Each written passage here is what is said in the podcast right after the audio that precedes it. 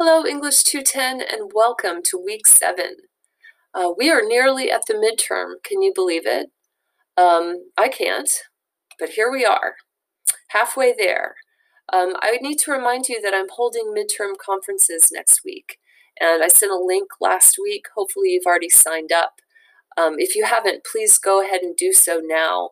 Rem- remember that the midterm and final conferences are required for the course. Um, and they will be short, brief, um, just a chance to, to, to, check in and ask any questions, see how you're doing. Um, we can talk about the presentation and uh, how you're doing with research.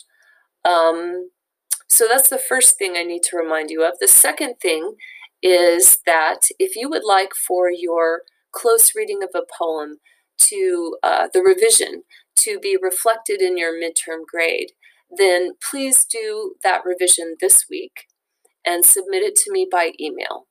Um, if you do a revision of this of this assignment, you can factor that into your self-assessment form, which will be coming next week. Um, you can factor that in for a higher grade. I will continue to accept close readings, um, uh, revisions of the close readings until the end of the semester. But again, if you want that reflected in your midterm grade, please submit it this week. All right, that's all I have for you. Um, we have the pleasure of hearing from Dr. Amy Gottfried this week about eco criticism. So I will let her take it from here.